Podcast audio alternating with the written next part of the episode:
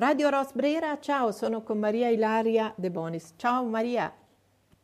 Ciao, ciao a tutti. Senti, que- questa mattina eh, ci siamo svegliate e sintonizzate su uno stesso pensiero. Io ho cercato di stemperarlo con una passeggiata mattutina, con un po' di meditazione, con tutte le pratiche che tendono a togliere un senso di, così, di fastidio anche ai fatti che, che sembrano lontani e sono vicini.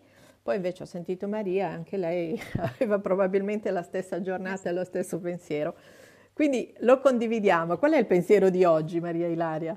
Allora, guarda, eh, io ho avuto proprio un'impressione di grande, di grande fastidio e di grande mh, delusione eh, per l'esito di questo vertice di Sharm el Sheikh della COP27 che in realtà in molti poi stanno osannando come esatto. se fosse stato raggiunto un risultato eh, in realtà eh, se, se, poi andiamo a leggere il testo, andiamo insomma a, a, a stringere, non soltanto il risultato non c'è, ma a me sembra una grande presa in giro per l'ambiente, per chi veramente ci crede e per chi combatte contro il cambiamento climatico. Sì, e poi c'è anche da dire una cosa, che mh, si è ripetuto lo stesso balletto, cioè queste occasioni che dovrebbero essere occasioni di approfondimento diventano occasioni di, ehm, diciamo, di, di passerella, no? quasi fosse eh, non me ne vogliano, insomma, altri eventi come la Biennale di Venezia, piuttosto che eventi per i quali poi i leader singoli eh, gestiscono questa loro presenza senza dare contenuti, senza dare numeri, senza, i numeri magari li danno ma in altro senso e, e quindi ancora una volta creano quel senso di eh, disagio e di oppressione dal non avere una corrispondenza di adeguatezza per chi ci rappresenta, che sia un presidente italiano, un presidente straniero, insomma un'istituzione che ha la responsabilità e la guida di paesi e di accordi, in realtà si dimostrano quasi tutti inadeguati e questo è il problema. Assolutamente sì, sì, sì, è così, è assolutamente così, eh, ne abbiamo avuto ulteriore conferma. Eh, a, partire proprio dalla scelta no, di, questo, di, di, di, confermare la scelta dell'Egitto di, di esatto. Al-Sisi come, come luogo dell'incontro, di eh, incontrarlo poi a porte chiuse, quindi no, questo balletto dei leader, eh, Italia compresa ovviamente, eh, che mm, eh, dà proprio l'impressione ecco, che poi il vertice effettivo, cioè il negoziato, sia un po' eh, la, eh, l'occasione, ma poi ci si va e ci si incontra per altre ragioni, quindi c'è tutta l'ufficialità e poi c'è quello che avviene a porte chiuse e ci sono gli accordi veri che vengono stipulati appunto eh, a porte chiuse, quindi noi non ne sappiamo abbastanza. E poi quando parliamo di accordi, in realtà in questo caso parliamo di affari. Tanto vale dirlo, no? E parliamo di affari, mm. esattamente, parliamo di business, anche perché insomma l'Egitto quello è. Eh, in, questo, in, questo, momento storico come anche in passato, ma in, questo, eh, in questa fase storica eh, con tutta la gravità che si porta dietro, no? perché sappiamo che è un paese appunto dove vengono violati i diritti umani, dove accade di tutto, ma noi vogliamo proprio lì fare affari. E sembra l'Egitto in questo particolare momento con la COP27 è proprio il paradosso dei paradossi perché noi siamo lì un po' tutti, gli europei, l'Italia, ma con l'ENI, con eh, tutti i vari paesi interessati sostanzialmente al gas e al petrolio, siamo lì per questa ragione poi eh, eh stringendo, mentre siamo andati a negoziare teoricamente per ridurre le emissioni di anidride carbonica e quindi per ridurre l'uso di energia eh, insomma, de- de- delle energie derivate da, da, petrolio e gas. Esattamente. Maria Ilaria, ti ho perso, stai ferma nel posto dove sei. Proviamo a ri... Mi, senti adesso? adesso sì, ripristinato un attimo. Prosegui pure e, e forse vale la pena anche okay. di dire un'altra cosa, sì. che mh, le due risorse principali, no? eh, l'acqua e il petrolio, principali nel senso che quelle di cui tutti fanno uso e le collegano banalmente al loro interesse, no? per, pian- per essere piani anche nelle affermazioni. Ecco, queste due risorse continuano a essere gestite come venivano gestite nei secoli nei quali non c'era emergenza o non si aveva contezza dell'emergenza. Adesso si ha contezza, la si usa per propagande di vario tipo e si continua a fare eh, come prima gestione di risorse che non sono nostre perché sostanzialmente sono del pianeta che abitiamo, con lo stesso grado di insipienza. Eh, eh, ti cito una, un altro tema che non c'entra con questo, ma c'entra, sentivo eh, il tema Qatar e insomma la notizia no, di, di, questi sei stadi costruiti eh, sì. con tutta questa, anche qui, propaganda sull'utilizzo di queste costruzioni, per cui noi andiamo decantando eh, situazioni che hanno un impatto pesantissimo, come se fossero necessarie, di fondo necessarie al business del calcio gestito in questo modo, come se fosse un oggetto indispensabile della nostra esistenza. Poi invece, se andiamo a calcolare cosa significano in termini di impatto e cosa significa di nuovo avere a che fare, non, non lo dico perché non vorrei avere a che fare con paesi di altro genere, ma questi sono di nuovo paesi che se ne fottono bellamente di tutto quello di cui noi andiamo cianciando. Quindi la sintesi qual è? Che ancora una volta noi facciamo affari con quelli che ci pare, eh, dico noi perché siamo la comunità che stringe affari, no? quella dominante, e tutti gli altri chi se ne frega come hai detto anche tu per la questione Africa, no? Sotto, cioè, gli diamo, eh, gli, gli diamo il contentino persino di creare business in quel territorio e poi eh, qual è la situazione lì, come avevi già anche espresso dall'altro contenuto che sì. ci avevi mandato? Sì, sì, assolutamente. Il, la, la politica la politica è, è, sempre la stessa, no? per cui insomma eh, non, si guarda, non, si guarda, tanto eh, il paese mh, diplomaticamente, politicamente, il paese col quale si va a stringere accordi, che cosa fa, che cosa fa il Qatar per esempio no? nella sua politica interna o nella, nelle, nella gestione della politica internazionale. Eh, questo è assolutamente, è assolutamente, ignorato, però noi andiamo ancora una volta lì per i mondiali, per cui ci sarà una grandissima, una grandissima visibilità internazionale eh, di paesi che poi mh, in sostanza sono esattamente quello che noi dovremmo combattere se fossimo una comunità internazionale responsabile e coerente, cosa che non siamo. Quindi eh, questo è un altro, un altro esempio diciamo eh, vergognoso. No? E, per quanto riguarda le risorse, hai perfettamente ragione, Siamo, eh, gestiamo acqua, petrolio, energia esattamente come le abbiamo gestite nel Novecento. Noi dal punto di vista della politica energetica siamo fermi a, ehm, all'epoca del carbone e del petrolio, quindi siamo ancora nel secolo, nel secolo scorso, ma con la consapevolezza che ora abbiamo, che dovremmo avere, di tutto questo che, di tutto quello che invece comporta. Quindi ci dovrebbe essere quello scatto no? che fa veramente cambiare eh, la, l'economia e, e, questo non sta assolutamente avvenendo. I vertici internazionali ce lo confermano a piena regola, ce lo confermano con questi accordi eh, che, che, come nel caso della COP27, richiedono anche giorni e giorni di negoziato per poi arrivare al nulla. Quindi eh, insomma mh, bisogna un attimo andare oltre quello che ci viene rappresentato anche eh, dal il, il, rumore di fondo no? esatto. che questi vertici eh, creano. determinano. Mm. E, eh, e, e, poi c'è anche da salvaguardare un altro aspetto, quello che potrebbe essere definita la, la buona fede di coloro che poi sono oggetto e soggetto, penso ai giovani, penso a quelli che poi vengono riuniti nelle piazze, si riuniscono nelle piazze perché il, il, livello di informazione è talmente, diciamo, irrisorio, non arriva nel bene e nel male, per cui emotivamente qualcuno va nelle piazze a rivendicare il diritto di una terra che venga gestita in un altro modo, di risorse che siano ancora disponibili per le generazioni future, eccetera. Quindi distonia in pieno senso e ovunque, perché anche questi ragazzi sono presi per i fondelli.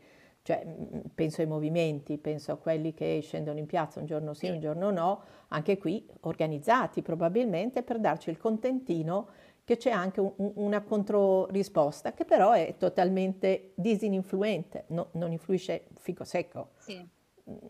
Quindi c'è anche secondo me questa profonda malafede eh, e non arrivo a pensare alla manipolazione, però la malafede sì, nella gestione anche di queste risorse che sono le generazioni future. Li stiamo prendendo per i fondelli. Penso, sì, sì, penso che ci sia anche qui un grande teatrino e, e, e forse un'apparenza di democrazia, no? Perché se esatto. noi andiamo a guardare appunto la, la, la, possibilità in fondo di manifestare, eccetto poi alcune cose che comunque non vengono tollerate no? da parte dei movimenti, comunque in generale diciamo che la, la, così, le, le, le, grandi democrazie, la comunità internazionale è molto aperta rispetto alla contestazione e quindi vengono anche riferite queste, queste manifestazioni, queste contestazioni. Di fatto però eh, di fronte a questa apparenza di democrazia e di libertà eh, non c'è poi la, la, la volontà di recepirle quindi nel momento in cui tu le ignori, eh, sì, forse incideranno questi contestatori, questi ambientalisti incideranno sull'opinione pubblica, ma se l'opinione pubblica non incide sulla politica è un grande fallimento. Esatto. Quindi esatto, è questo. È e poi non c'è distinzione tra paesi, cioè eh, una volta si invocava, una volta, insomma, diciamo anche durante il lockdown, che sembrava che avessimo preoccupazioni anche altre, ehm, si invocava una maggiore profondità nelle gestioni dei rapporti geopolitici, no? quindi si andava un po' a vedere quali paesi si potevano fare certe cose, mh, altri sì, altri no, penso al momento sì, Cina no, Cina. Eh, India, boh, India la teniamo lì come se fosse no? in una specie di microsfera, eccetera. Non ne parliamo sì. del eh, mondo russo, non ne parliamo, insomma, è il fallimento anche di quello che è stato definito come geopolitica, cioè la capacità di andare oltre il proprio cortile, per banalizzare un po' la cosa, e eh, provare a vedere le cose non a ridosso del gradino dell'uscita di casa, ma di un territorio più vasto, che non può essere solo fatto di fiere che funzionano, di affari che si fanno, ehm, di inverni che si sfangano con risorse disponibili a, a suon di patteggiamenti tra uno e l'altro per vedere chi porta un barile di qui e chi porta un barile di là. Eh, al, alla fine veramente altro che Novecento, se andiamo ancora un po' così è l'Ottocento.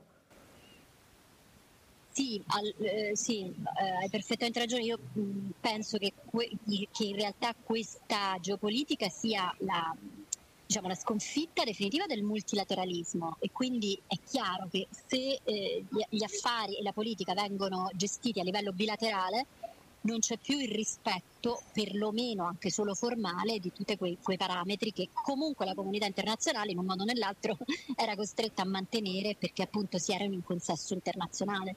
Ma nel momento in cui decade quello, quindi il multilateralismo fallisce o è in crisi, ecco che noi andiamo tranquillamente a negoziare con i cinesi, con, mh, mm, eh, appunto con, con, vari paesi, ma gli stessi paesi africani, eh, no? certo. parliamo di, di, di, tutta l'Africa come se fosse un'unica, mh, mm, eh, un unico compatto ehm, così, eh, pa- pa- paese, ma in realtà è un continente molto variegato, per cui anche lì bisognerebbe guardare con, cui, con chi vai a negoziare, con chi vai a dialogare. No?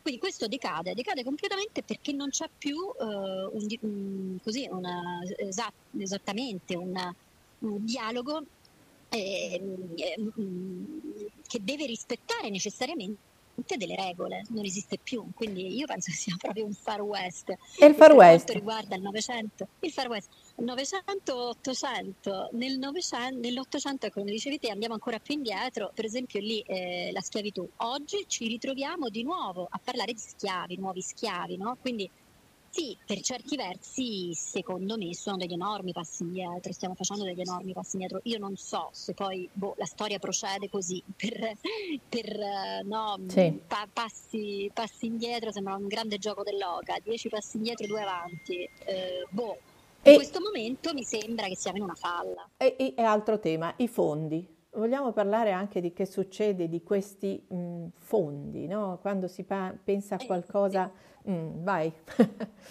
Sì, adesso ad esempio con questo mh, accordo sul clima eh, sembra appunto che il successo sia, eh, sia, sia quello di aver creato la, l'aspettativa, ma ancora non la realtà, di un grande fondo di, ehm, così, di risarcimento per i paesi in via di sviluppo rispetto al clima. Ma eh, innanzitutto non, è, non può essere solo una questione di soldi, noi non possiamo pensare, noi ricchi, noi paesi ricchi, di, eh, così, di, di mh, mm, disimpegnarci dal punto di vista della responsabilità solo eh, stanziando dei soldi, perché non è una questione di soldi, è una questione di vita o di morte, è una questione di eh, sopravvivenza, no? Quindi ecco, e, e, risarcire i paesi in via di sviluppo, soprattutto i paesi africani, per i danni subiti nell'ambito del cambiamento climatico eh, non basta.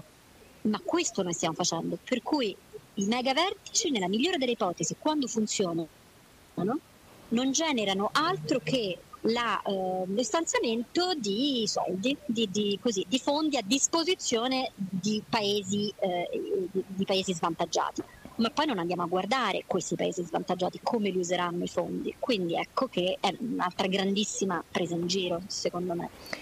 Eh, sì, allora Maria Ilaria, chiuderei eh, co, co, con, la, dire, con, l'auspicio che ci sia qualcuno anche eh, che, che comincia a mettere in discussione senza limiti anche la situazione. Allora, noi abbiamo, ci sono correnti anche che commentano le azioni di Papa Bergoglio in, in una direzione, sì. no? altri che la commentano in un altro, però va detta una cosa, che una visione, come si era detto noi, insomma un po' fuori onda, una visione è necessaria, ma per avere una visione bisogna avere un pensiero, bisogna studiare, bisogna essere sapiente, no? un po' si richiede la saggezza. E, e, qua la saggezza non si fa con i corsi di formazione, non si fa con i corsi master, non, non, si fa, ma spesso la saggezza si trasmette con le azioni e le esperienze. E, ehm, chi, chi, c'è che a questo punto sì. può eh, farsi carico di questa cosa? Eh, qui, qui, abbiamo delle grandissime, de, de, delle grandissime falle, secondo me. La leadership non è una questione di... Uh, come dire, non, non è una questione relativa a eh, così rapporti di forza, no? la leadership è qualcosa che si costruisce con la credibilità e appunto con la visione e di leader in questo momento mh, forse non ce n'è neanche uno, eccetto appunto il Papa, però poi qui si creano, si creano altri, così, altri, altri discorsi no? relativi al fatto, certo. è vero, eh, il Papa, Papa Francesco in questo momento è forse l'unico leader mondiale, internazionale che riesce a dire anche mh, articolando in maniera eh, sapiente, in maniera saggia, perché riesce a, a, comporre un puzzle che non è solo quel... Abbiamo un momento di interruzione e e naturalmente si parlava di visione per quello che riguarda Papa Bergoglio, mm, con tutti i limiti di farlo probabilmente anche da quella posizione, no? però eh, eh, tant'è, come dicevi tu Maria Ilaria, che gli altri eh, latitano profondamente da questo punto di vista.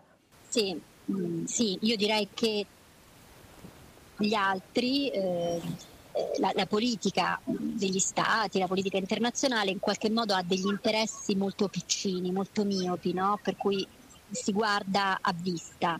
E mentre appunto in questo momento una leadership richiederebbe di guardare ben oltre e quindi ecco è questo poi che, che fa la differenza. Eh, sì. Per guardare oltre bisognerebbe non considerare la, la, il potere, ecco è anche una questione di potere diciamolo, quindi insomma mettere un po' da parte il potere personale ma questa poi è un'altra storia. È un'altra storia.